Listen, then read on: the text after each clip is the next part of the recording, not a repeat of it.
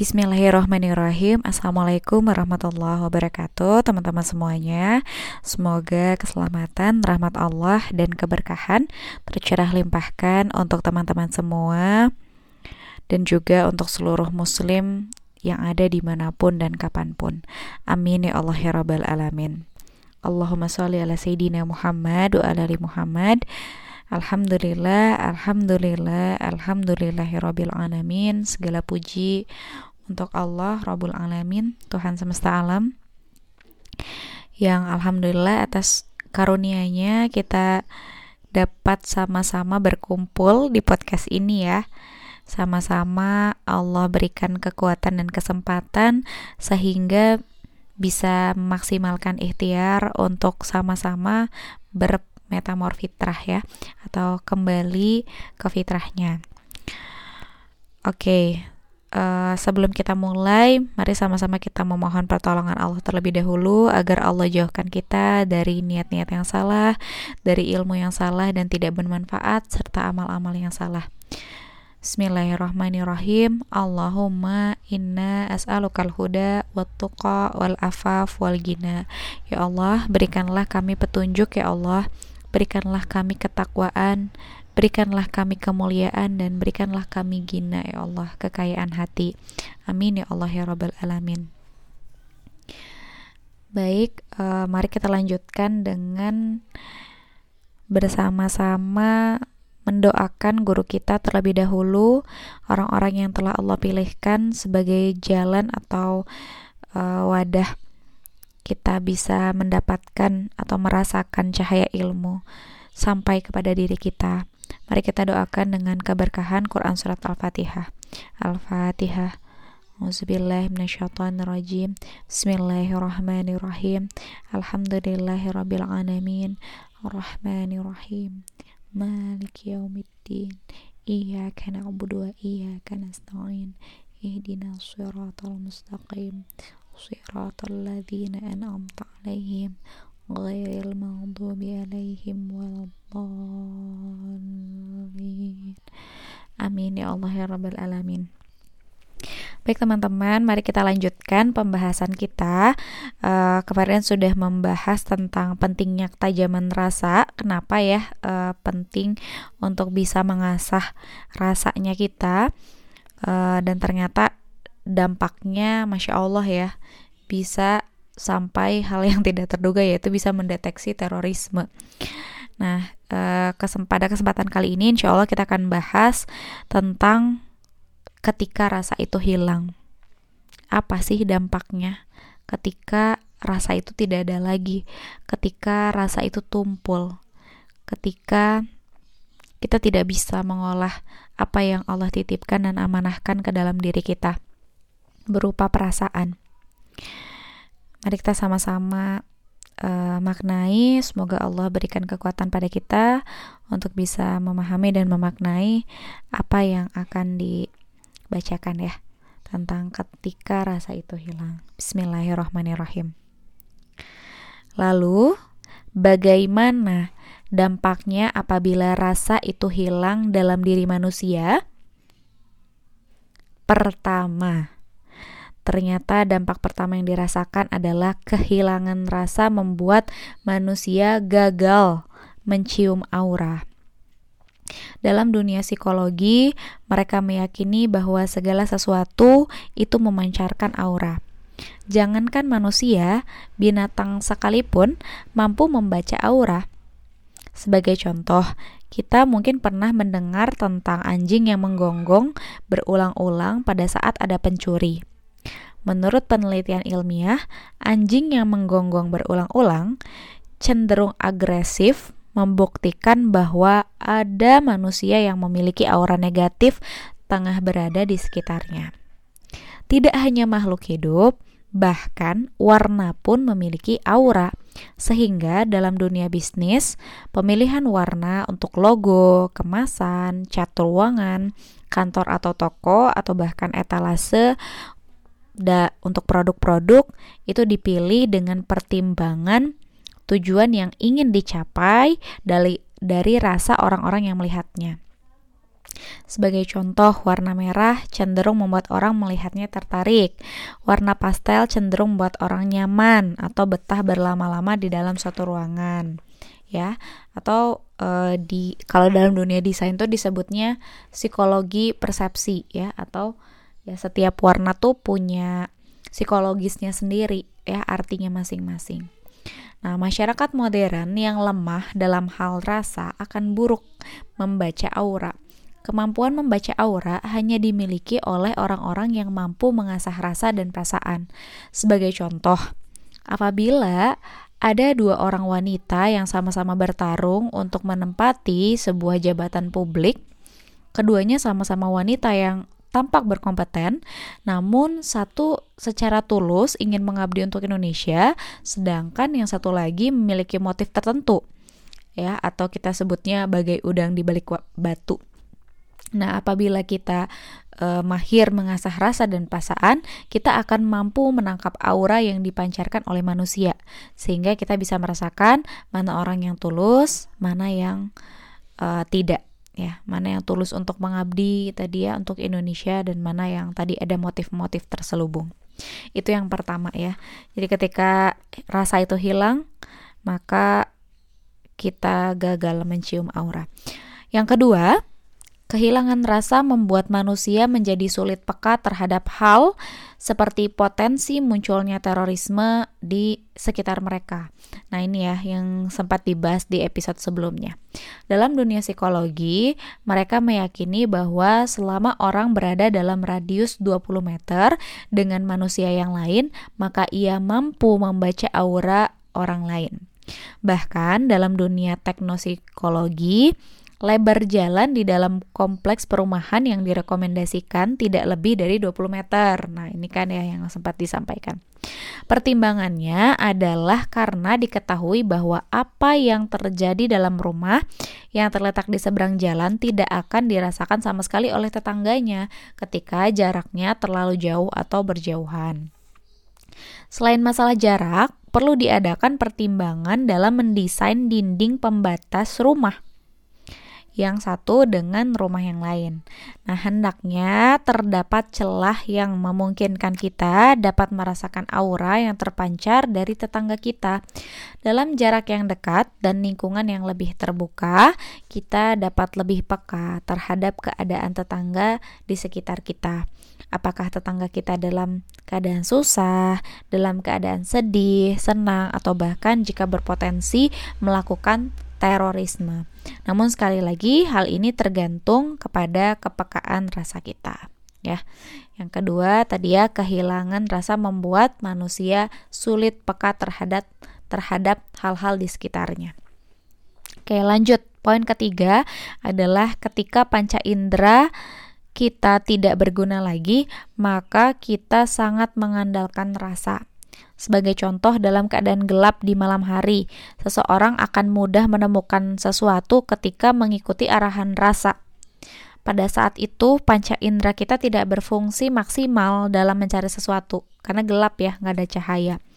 Bahkan, dalam sebuah latihan kepemimpinan mahasiswa, simulasi pencarian benda dalam lingkungan gelap lebih mudah ditemukan ternyata, dan ditemukannya oleh peserta mahasiswi, ya, atau mahasiswa yang perempuan yang mengandalkan rasa dibandingkan peserta mahasiswa yang mengandalkan logika. Maka ketika rasa itu tumpul, kita akan kesulitan untuk bertindak saat kelima panca indera kita tidak berfungsi, ya. Jadi kalau tanpa rasa, udah aja rasanya buta gitu kalau Uh, panca indera kita sedang dalam keterbatasan, ya, tadi situasi kondisinya seperti gelap dan lain-lain.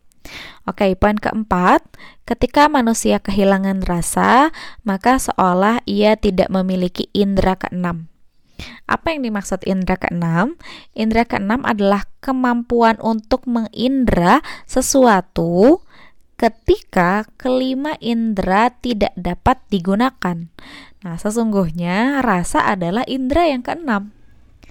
Sayangnya di, di masyarakat ya terdapat pergeseran makna tentang indera keenam, sehingga seolah-olah indera keenam itu dikaitkan dengan kemampuan melihat e, masa depan atau hal-hal yang gaib, ya. Padahal indera keenam yang sesungguhnya adalah rasa atau apa yang kita sebut dengan feeling. Sesuatu yang dimiliki oleh semua orang. Namun, tumpulnya rasa membuat indera keenam seseorang tidak dapat optimal digunakan. Padahal, banyak hal yang dapat menyelamatkan kita apabila kita menggunakan indera keenam. Itu yang keempat ya. Yang kelima, kehilangan rasa itu, eh, ketika rasa itu hilang, maka kita akan gagal merasakan. Iya ya, rasanya nggak ada, maka gagal merasakan. Padahal dalam hidup ini yang pertama kali dapat kita gunakan adalah rasa, termasuk dalam hal menggunakan kompetensi ataupun kemampuan. Kita pertama-tama selalu mengajukan pertanyaan kepada diri kita. Apakah kita merasa mampu? Apakah kita merasa bisa? Apakah kita merasa sanggup? Maka rasa akan digunakan terlebih dahulu sebelum kita menggunakan kompetensi. Ketika kita gagal merasa, maka kita akan merasa tidak, merasa bisa mungkin, merasa bisa padahal tidak. Ketika kita gagal merasa, maka kita seringkali merasa bisa padahal tidak, merasa sanggup padahal tidak, merasa mampu padahal tidak. Namun apabila rasa kita baik dan kita merasa bahwa kita bisa, mampu dan sanggup, maka lakukanlah.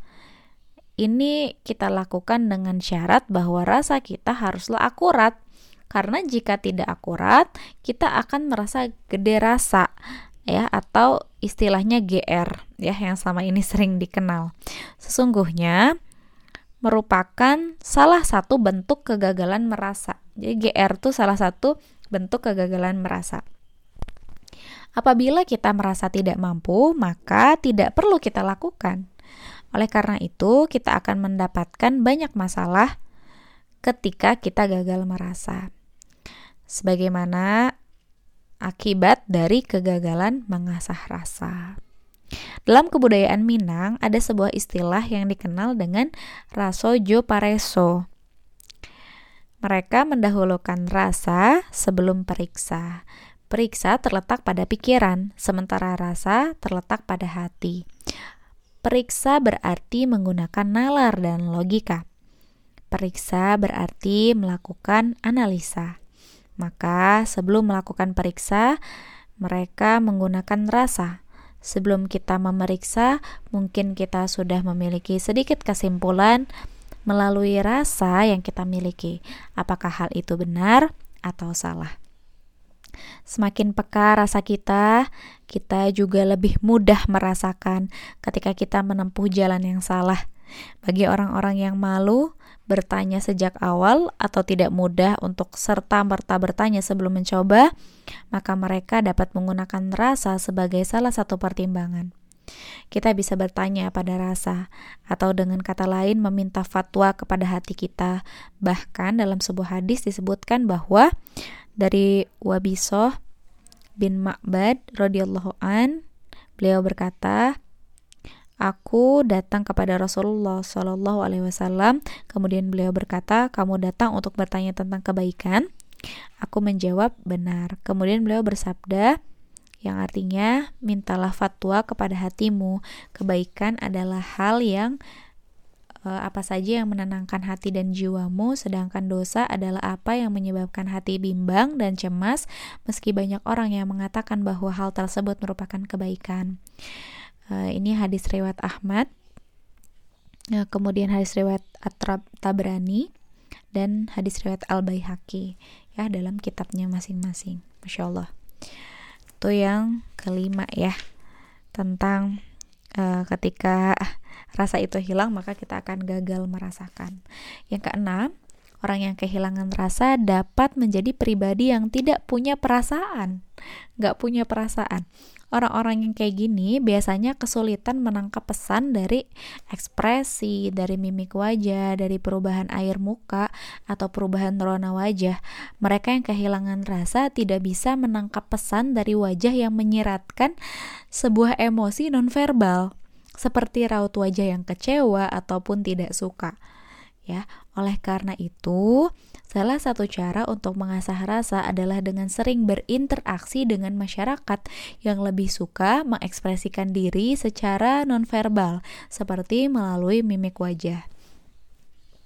Orang yang memiliki kepekaan rasa dapat menangkap pesan dari perubahan ekspresi dan mimik wajah.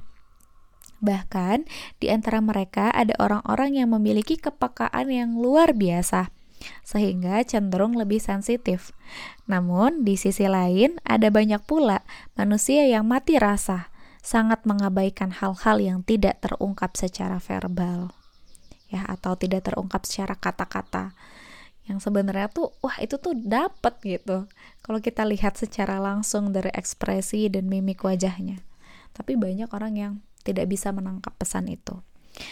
Mata manusia adalah jendela hati, sehingga dari mata manusia kita bisa membaca banyak hal. Sebagai contoh, dalam melakukan wawancara seleksi karyawan, kita dapat membaca apa yang tersirat melalui mata calon pegawai. Mungkin seseorang dapat berbicara tentang kehebatan dan prestasi mereka, namun sesungguhnya mata mereka juga memberikan informasi tentang siapa diri mereka yang sebenarnya. Itu ya, mata. Dalam komunikasi wawancara, kita mengenal istilah solar atau serius, open, lean, eye contact, relax. Pewawancara perlu membaca keseriusan orang yang diwawancarainya. Apakah ia terbuka dalam mengungkapkan sesuatu? Bagaimana sikapnya saat bicara? Apakah ia terlihat antusias mendengarkan kita? Sikap tubuhnya seperti apa ya yang digunakan ketika wawancara? Bagaimana tatapan matanya? Apakah ia dapat rileks selama wawancara? Namun, bagi pewawancara yang memiliki kepekaan rasa dari semua faktor tersebut, ternyata melalui eye contact, kita mampu membaca kedalaman jiwa seseorang. Bahkan, kita bisa membaca kejujuran atau kebohongan seseorang dari tatapan matanya. Yang terakhir, ya, ketujuh, kehilangan rasa juga dapat menyebabkan seseorang kehilangan sensitivitas atau kepekaan. Seseorang yang pandai mengasah rasa tentu akan memiliki empati yang lebih tinggi terhadap hak-hak dan kepentingan orang lain. Masya Allah, uh, poin ketujuh ini poin terakhir sekaligus poin yang paling deep ya. Karena insya Allah ini akan dibahas lebih detail, ada babnya tersendiri ya tentang empati dan peduli. Insyaallah kita akan tuntaskan dulu bab rasa. Ya, sekian uh, adalah poin-poin ya, tujuh poin yang disebutkan uh, efek-efek ya, yang pada akhirnya bisa uh, berpengaruh signifikan di dalam kehidupan kita ya, ketika rasa kita tumpul atau bahkan rasa kita mati ya. Uh, dan ternyata, oh efeknya dalam banget ya, teman-teman. Semuanya. Maka dari itu, dari yang tadi sudah e, sama-sama kita maknai, semakin yakin lagi bahwa P R untuk menjaga hati ya, dan mengelola serta ya untuk memanage bagaimana e, hal-hal yang terlibat di dalam hati itu seperti tadi ya, rasa, perasaan, kemudian nanti ada empati, peduli dan lain-lain, itu menjadi sangat-sangat penting. Ya, dan ya kenapa menjadi penting juga karena banyak orang yang luput dari itu, lupa ya, karena sekarang orang-orang lebih mengutamakan logika dan hal-hal yang bisa uh, terlihat secara uh, logis gitu ya, misalnya by data gitu, by uh, riset. Nah itu yang lebih dipercaya, sehingga rasa-rasa ini makin tumpul lagi ya. Insyaallah ya, semoga Uh, dari tujuh poin itu, ketika itu ada di dalam diri kita, uh, poin mana nih mungkin yang paling kerasa, uh, wah kayaknya aku kayak gitu deh gitu ya, mungkin cuek banget sama sekitar, sama lingkungan, gak peduli sama yang lain. Nah dari sekarang, bismillah kita minta tolong sama Allah, ya Allah kita ingin perbaiki gitu ya, niat baik pun insya Allah gitu ya, uh, sudah bernilai di sisi Allah.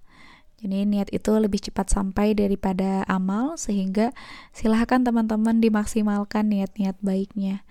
Part-part mana nih yang masih, wah itu aku deh, gak apa-apa, kita perbaiki. Tidak ada kata terlambat, insya Allah. Yakin Allah akan menolong uh, ketika kita sudah bersungguh-sungguh menuju Allah. Allah lebih bersungguh-sungguh lagi menuju kita ya. Bismillahirrahmanirrahim. Oke, sekian podcast kali ini. Mohon maaf uh, atas segala kehilafan dan kekurangan. Semoga dapat termaknai, semoga bermanfaat, dan semoga Allah ridho. Wallahu a'lam bishawab. Wassalamualaikum warahmatullahi wabarakatuh.